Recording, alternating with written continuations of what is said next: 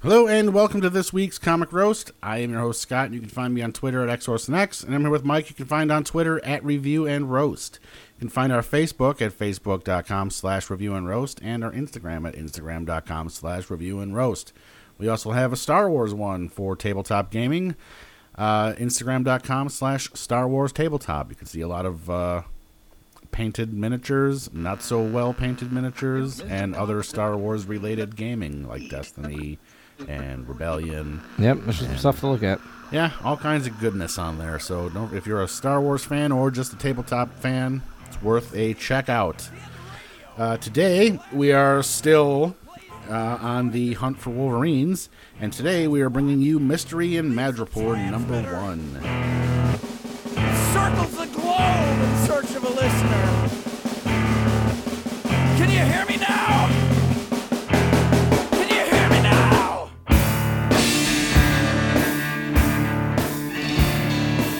This book is basically uh, a team of female X Men who are on the hunt for Wolverine.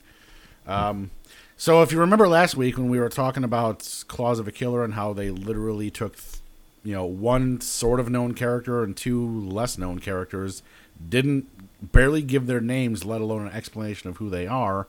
This book, uh, on the initial team of you know X Men searching for him, you have Psylocke, you have Kitty Pryde, Jubilee, Storm, Rogue, and Domino. So you have Yep.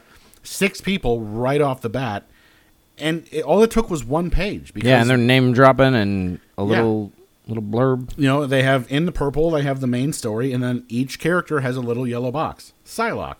Betsy uh, Braddock, psychic warrior, and then they explain their, their powers. That's all it takes, man. Like, yeah, just let me know what's going on here. I mean, okay, some people are probably not going to know who Psylocke and Kitty Pryde are. Most people are going to know Storm and Rogue and probably Domino, especially if they've seen the new Deadpool. Right. But, you know, just that little, like, hey, this is uh, Jubilee. Her name is Jubilation Lee, and she has the ability to generate lumikinetic explosive blasts of light. Nice. Hey, thanks for the fucking info. Yeah. I can now move on and not go, man, what is this?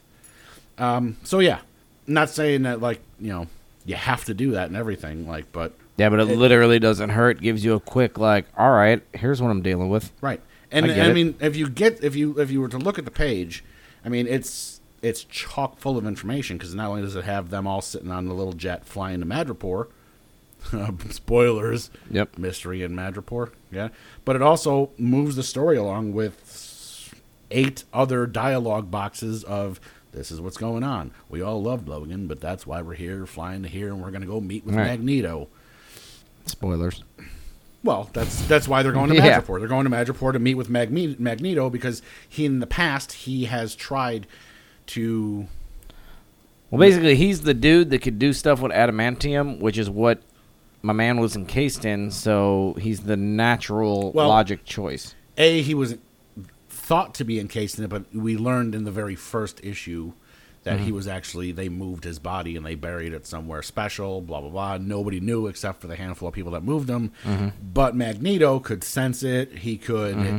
and he could remove without tripping the sensors. You know, so he's you know I don't want to say prime suspect, but he's Yeah. right on top of that list of someone who could be capable of moving the body without tripping sensors and stuff. Um, so you basically have and, and, and Madripoor. Not only is that where you know Magneto is, but uh, you know Wolverine had spent a lot of time there in the past. Right. He lived there for a time, and isn't it where like the whole movie Wolverine is based out of? Uh, The, the movie I really didn't like with all the ninjas and stuff. I don't know. I don't know. Honestly, I don't either, remember. but I just figured because of the the whole like Asian culture thing. And that yeah, was I don't remember to be honest. So, anywho, they land uh, at the at the airport, and they're immediately uh, greeted by uh, what's his face, Eric. Yep. And they're like, I don't know, we didn't sense him, but he's got his helmet on, so yeah, he's here. And he's like, yeah, he's like, we're not going to talk about this in the open. Meet me for dinner tonight. Right. I got nothing to hide. Well, how can we trust you? I won't even wear my helmet. Right. and uh, you know, so they they all head out to to the town, and uh, they allude to the fact that uh, basically uh, when Wolverine was here in the past, living his life, he made friends, he made enemies, but he made friends with some of the people here, and it was like, hey, FYI, uh, I forget the code word. Let's just you know whatever, and they're like, hey, FYI, the eagle has landed, and they're like, oh, you need to come. Here's his secret private residence. You guys can stay here. You're a friend of his. You're a friend of mine. Right. And then they they learn more about Wolverine than they ever really knew because he was always a very non-sentimental. Yeah, they kind of give you a kind of a background uh, flashback scenario Right. on how he sort of interacted with a couple of the individuals. Isn't that right? Yes. Yes. I believe uh, Psylocke and him they do a little flashback where she's like, "Dude, your room is 100% empty." Maybe it was Storm. It doesn't matter. Um, so you know, and he, you know, he's always been very just private and non-sentimental. And then they get to this room in Madripoor, and it's just like full of, I guess, memories is the best way to put it. So they're all a little taken aback, and they're like, "Man, I fucking really miss Wolverine." Um, yeah, and then they, uh, you know, fast forward to to dinner, and uh, I don't want to say hilarity ensues because it's uh, it's more of a Well, the action starts to pick up for sure. Yes, the action starts to pick up because why is that? Oh, they introduce a bunch of female villains, and they each get called out by name. Um, oh yeah, now I'm not gonna be able to find them. You piece of shit. Yeah, you suck. I know, right? And they're like, "Oh my god, none of these people have been seen since the fall of Hydra, and they must have been hiding out here." Blah blah blah. Who do we got? Okay, so we got Bloodlust. Uh, we've got Snake Whip, which is I've never heard of. Mm-hmm. Um, who's the the main brain lady? Oh yeah, I can't remember. I can't remember her name, and I'm not seeing it anywhere real quick. Plus, you get uh, Sapphire Styx, and, and they don't exactly like explain Right, but in this case, they don't have to because they're actually doing stuff. right because they're whooping that ass because it's an ambush basically on on the the ladies who have Right. uh, head over. Do you want to? Oh no, I'm good. We're we're, we're cruising. Okay. So yeah, it's basically an ambush. And, You know what? Yeah, uh, me. Let me just uh, reiterate myself on the uh, on the look. Uh, so I mean, it's it's in my opinion, it's definitely one of the stronger books so far. Um, I'm not going to go as far as to say I liked it better than uh, Weapon Lost because that one actually was so good. But this one is, it, it, yeah, maybe maybe a little better. I don't know. Well, Weapon Lost is more of that's going to be the I think we talked about it the the who done it, you know, all investigatory type. Um, this one seems like it's going to be kind of an action thriller, you know what I mean? Where Yeah. the other one's going to be more of a drama thriller. Uh, and then the other two, we don't really know what's going to happen yet.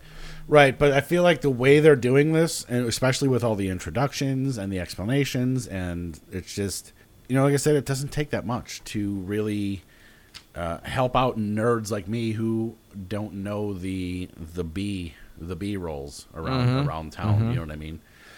Uh, so if you're going to start digging deep into the hero and villain catalog, some people might need a little help with that, and I appreciate that.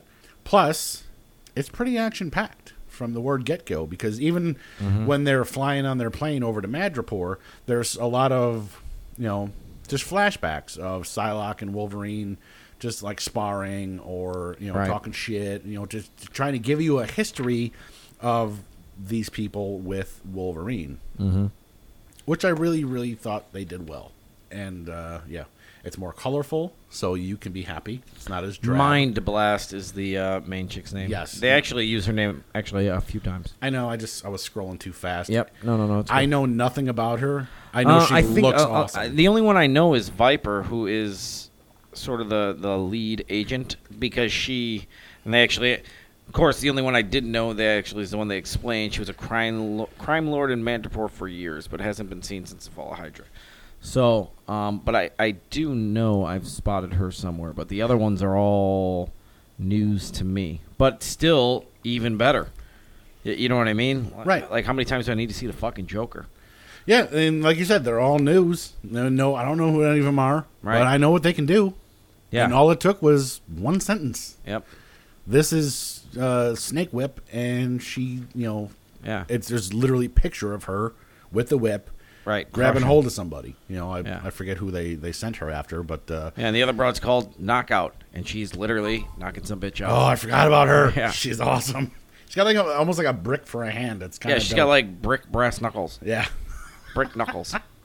Uh, so yeah, some of the most of them get away, some of them get captured, but there's clearly something going on in Madripoor. Mm-hmm. We have no idea what. Um, we don't know if they know anything about what's going on with Wolverine. All we know is these X Men showed up, and these villains were there waiting for them. yep, yep. That's all we know. and like presumably knew they were even coming, which is interesting. So the whole the whole thing is is interesting, and to figure out is Magneto actually part of the Dilly? Yeah, Like we don't even know. not a clue. So um, yeah, what did we do for Weapon Lost? Eight and eight point two five. Me eight point two five. Yeah, I actually think I'm going to go higher on. I think one. I am too because I, I was thinking I'm right in the same. I was actually thinking I'm in I'm in an eight point five, but I'm like, man, I I, I don't know if I like it better or if I like it even. I don't know. as two standalone books, they're completely different, which I like, but Right. they're both done really well. That's the cool thing though is that they're completely separately interesting for different reasons, which is cool. right.